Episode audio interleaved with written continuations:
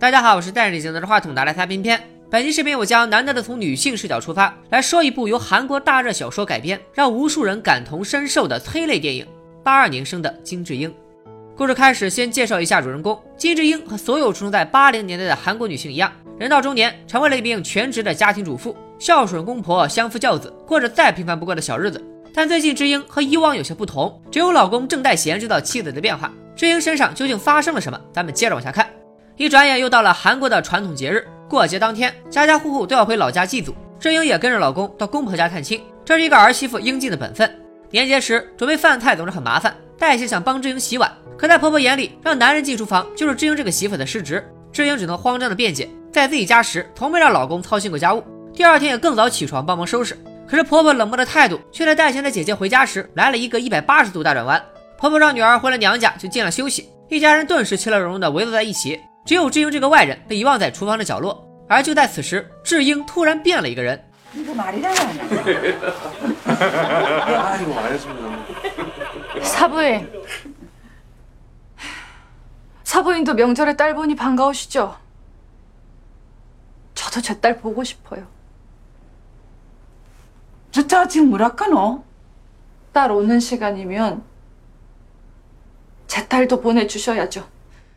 没错，智英最近得了精神疾病，她偶尔会突然变成一个她认识的女性，或者是妈妈，或者是姐姐，也可能是同事或闺蜜，以他们的口吻说话做事，事后却一点也记不起来。这一次，智英就变成了自己的妈妈。戴贤怕智英知道自己得病会受刺激，所以一直隐瞒到现在。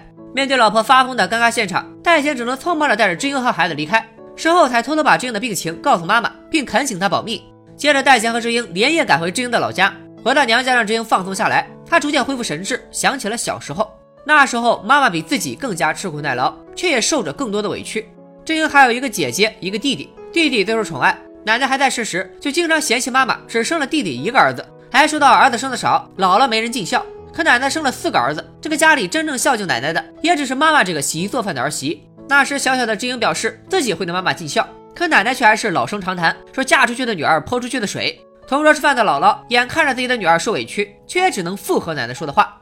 从回忆中回到现实，智英已经完全忘了刚刚在婆家发生过什么。虽然她也发现最近经常健忘，可只当是一孕傻三年的正常现象。智英照常把要上班的老公送到家门口，面对老公紧张的拥抱，她也只当是开玩笑。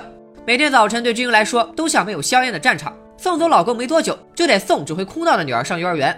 而去幼儿园的路上，智英经常会遇到一些上班族，这让智英不自觉想到也曾在职场打拼过的自己。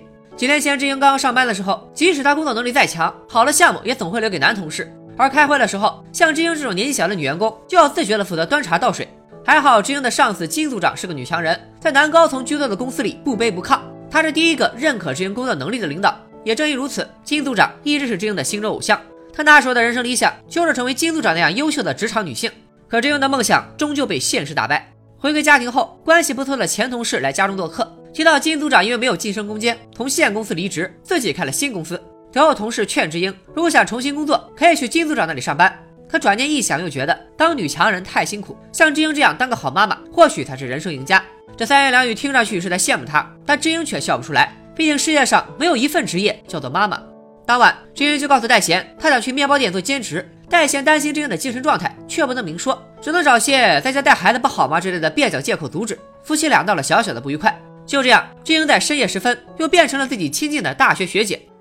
야정대현요즘지영이많이힘들거야저때가몸은편해져도마음은조급해지거든잘한다고생한다고맙다자주좀말해줘这个学姐去年难产去世，智英用学姐的语气说出对老公的心里话，更让戴贤难过不已。 总觉得是自己不够关心妻子，才造成了智英的精神问题。第二天，戴贤让智英一定要去做心理检查，可智英却因为检查费用太高，并没有接受治疗。他自以为给家里省了一笔开销，智贤却着急在心，口难开。就这样，戴贤找不到理由说服智英去看病，智英还一心想找份工作。然而前公司爆发偷拍事件，再次阻止了智英的脚步。据说有人在三楼女厕所装上了针孔摄像头，然后男同事之间不仅相互传阅女同事的照片，还把影像上传到了成人网站。可公司为了保全颜面，并没有报警解决。最后，女同事们只能带着心理阴影，要么忍耐，要么离职。志英从同事那里听说这个消息，一时间两种思绪涌上心头，既庆幸自己早早离职，又为同事们的遭遇感到难过。他回想起上中学的时候，也曾被男同学骚扰，当时爸爸的第一句话不是安慰他，而是责怪志英回家太晚，裙子穿得太短，而且不应该对男同学保持微笑。这些过往已经离志英很遥远，可现在想起来，一切却又那么清晰。他到现在都不知道自己错在哪里。周末，志英回家给妈妈过生日，半路想上厕所，偷拍事件却让她不得不警惕。犹豫了半天，她还是选择忍到回家解决。回到老家，回到妈妈身边，是志英最轻松愉悦的时刻。而熟悉的环境让她再次想起童年。小时候，妈妈陪她做作业，说起过自己年轻时学习很好，也曾有机会当一名老师。但为了支持志英的四个舅舅上学，只好辍学去服装厂打工。而到了志英这一辈，姐姐为了分担家里的经济压力，原本想学艺术，却改成了师范专业，因为当老师是最快能为弟弟妹妹赚学费的方法。姐姐虽然并不为此遗憾，可据志英和弟弟透露，当初妈妈觉得委屈大女儿，没少偷偷抹眼泪。等到志英大学毕业的时候，爸爸一边气志英不努力，一边让志英找不到工作，不如等着嫁人。这句话一下子踩到了妈妈的底线。당신지금뭐라는거야지금때가어느때인데그런고리타분한소리를하고있어 지영아너얌전히있지마나대막나대 还好志英顺利入职大企业，包括爸爸在内，全家人都很开心。想到这个人生中的小插曲，志英决定约金组长见面。金组长之前就很欣赏志英的能力，现在自然也期望他来自己的公司上班。志英好久没有这么开心，他准备了蛋糕，想和戴贤一起庆祝就业成功。戴贤却兴致不高，他还是担心妻子的身体状况。可见志英那么高兴，他也不想泼冷水。在戴贤的记忆中，志英变成今天这样，也许都要从当年要孩子的时候说起。那时候，戴贤每次带志英回老家，都会被全家催生。这样一想到生孩子身材会走样，工作受影响，心里就很抵触。而戴贤那时候却无所谓的劝妻子：“既然大家都说要生孩子，早晚也是要生，干脆现在生一个吧，省得他们唠叨个没完。到时候我来帮你一起冲奶粉、换尿布。”现在看来，他的确是把生孩子想得太简单了。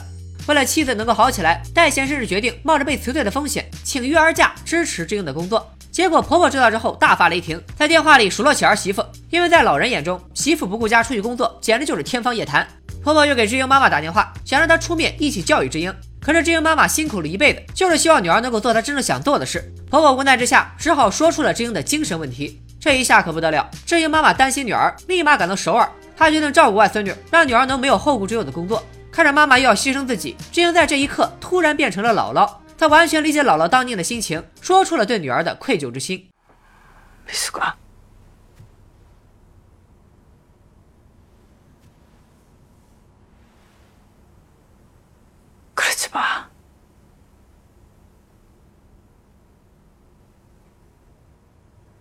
네가그꽃다운나이에오빠들뒷바라지한다고청계천에서미싱돌리고 얼굴 헬쓱해져서 월급 따박따박 받아올 때마다 엄마 가슴이 찢어졌었어.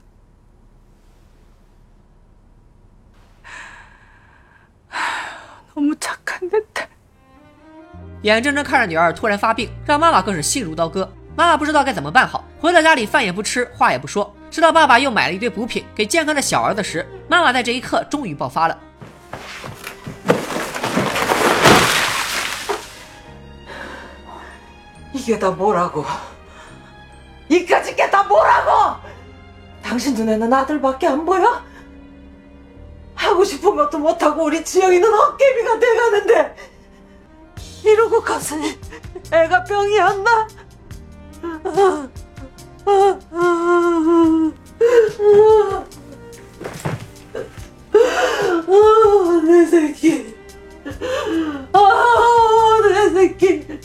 母亲的哀嚎是多年以来的无奈她多么希望女儿们别像自己希望她们能过上想要的生活可到头来还是事与愿违。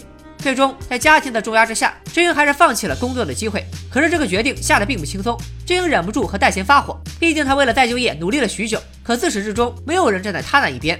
面对伤心的妻子，戴贤终于忍不住把真相告诉了志英。자기가뭐해정서방오늘대안이래 서안보다는 덜 춥대지만 바람이 차다. 옷 든든히 입고 다녀. 자기 그러니까 꼭 장모인 것 같아. 아영아, 할머니한테 와봐. 이상한 장난치지 마. 戴贤说的很委婉，可生这种类似精神分裂的怪病，对志英来说的确是意外打击。她流着眼泪，第一反应居然是庆幸孩子还小，不会发现妈妈奇怪。她还对戴贤道歉，觉得老公独自承受这么久一定很辛苦。而戴贤却在志英的理解下大哭不止。他终于松了一口气，但更多的是没能照顾好妻子的愧疚。最后，志英选择定期去看心理医生， 医生安慰智英，只要肯来看病，就是治愈的开始。而智英觉得生病的自己也不错，偶尔是谁的妈妈，偶尔是谁的姐妹，在当别人的时候，总是能换位思考别人的心情。但病终究是病，为了避免突然变身，智英不能有太大的情绪波动。但外人是永远不会理解智英的。当女儿在咖啡店哭闹，把店里弄得一团糟时，智英听见了路人叫她妈虫。妈虫是韩国人用来讽刺家庭主妇教不好孩子的热词，对智英来说是一种侮辱。她忍不住和路人据理力争，可人家哪管她死活。志英的表现依旧被当做没事找事。这一幕让志英意识到，她要面对的是整个社会对女性数不尽的细小的无处不在的恶意。也正是从小到大经历过的各种各样的偏见，才造成志英的产后抑郁加育儿抑郁，最后造成了她的精神分裂。还好志英认真接受心理疏导，为了抚平心情，她开始了写作。就这样，她内心的伤痛逐渐被治愈。志英在几年后成了一名职业作家，并且开始写一本有关自己的书。带孩子的任务也自然交给了老公。志英曾经问起妈妈记不记得自己出生那天，妈妈当然记得非常清晰。那天樱花像鹅毛大雪一样漫天飞舞。志英由此想到了自己的女儿。她生孩子那天是真的下了大雪。她也和妈妈一样，希望女儿长大后能活得自由自在，过上属于自己的人生。八二年生的金智英改编自韩国作家赵南柱的同名小说，讲述了女主角金智英从出生到现在的人生经历。之所以为女主角取名金智英，是因为金智英是八二年所有出生的韩国女孩里使用率最高的名字，可见智英的遭遇多么有代表性。电影集中讲述了韩国女性会经历的各种不平等待遇。智英的母亲这一辈牺牲自己的理想打工支持哥哥们上学，对婆婆唯命是从，必须生出儿子。到了智英这辈，虽然开放不少，但仍然少不了女人包揽家务，必要时彻底回归家庭，全身心照顾丈夫和孩子的情况。除此之外，智英们还不得不承受着受害者有罪论。被男性骚扰，往往会受到“你穿的太少了”“这么晚你为啥出门”等等一系列的指责。这种骚扰一直延续到职场，韩国最严重的偷拍产业也在影片中有所体现。公司最后的处理结果是保留男性的颜面，而被偷拍的女性纷纷离职。其实把智英三十几年的生命展开来看，这些也许都是微不足道的小事。智英在无数被轻视的女性中，并不算过得最辛苦的。她至少还有支持她的妈妈、关心她的老公、赏识她的领导、理解她的朋友。但也正是智英身上的这种平凡，这种真实感才最扎心。没有什么狗血的大恶人，让女性受到伤害的是整个社会。我也想起身边的很多女性，也许他们就是另一个维度的金智英。他们墨守成规，被无处不在的潜规则束缚着。所以看完八二年生的金智英，让我这个大直男也忍不住跟着心酸。我老家是山东的，我奶奶、我妈妈都是中国最普通、最传统的家庭妇女，她们真的很辛苦。但她们那个年代，我并没有亲身经历过。我就说说自己的姐姐吧。看到智英的姐姐为了家庭选择读师范时，偏偏的鼻子一酸，因为我也想到了自己的姐姐。我姐大我十岁，在我记事起就已经开始帮着做家务了。不管是爸妈还是奶奶，也都明显更宠爱我这个男孩。直到现在，我总觉得自己亏欠了姐姐好多。姐姐当年初中时学习数一数二，但是我爸却不让她上高中，而是让她上中专。当然，也不全是因为家里的经济条件问题。那个年代，中专毕业是可以直接分配当老师的。爸爸这么做也是希望姐姐能有一个好前程，而且大家普遍觉得女老师更容易找对象。姐姐当时虽然不情愿，但也听从了家里的安排。在我上小学四年级的时候，我姐就已经是一名有编制的人民教师了。二十多年过去了，现在姐姐一家三口过得很幸福。提起往事时，也会说：幸好当年听了咱爸的话，才有了现在的铁饭碗。而且当老师还有寒暑假，多好啊！但是我时不时就会想，姐姐肯定也有她的梦想。如果当年姐姐上了高中，考上了大学，现在的人生会不会不一样呢？女性的生存状况，我可能永远无法感同身受，但我希望这个社会对女性的偏见可以少一些。最后想借书中的一句话，送给屏幕前所有看这些视频的女生们：由衷期盼世上每一个女儿都可以怀抱更远大、更无限的梦想，并且梦想成真。再对所有正在看视频的男生们说一句：看完视频，对你的奶奶、你的妈妈、你的姐妹、你的另一半、你的女儿说一声谢谢吧，他们真的真的不容易。如果大家看完这个视频以后有那么一点感触，不用点赞，不用投币，不用键三连，我只希望大家能转发一下，让更多的人看到这个视频。谢谢大家，拜了个拜。 네가 불기 전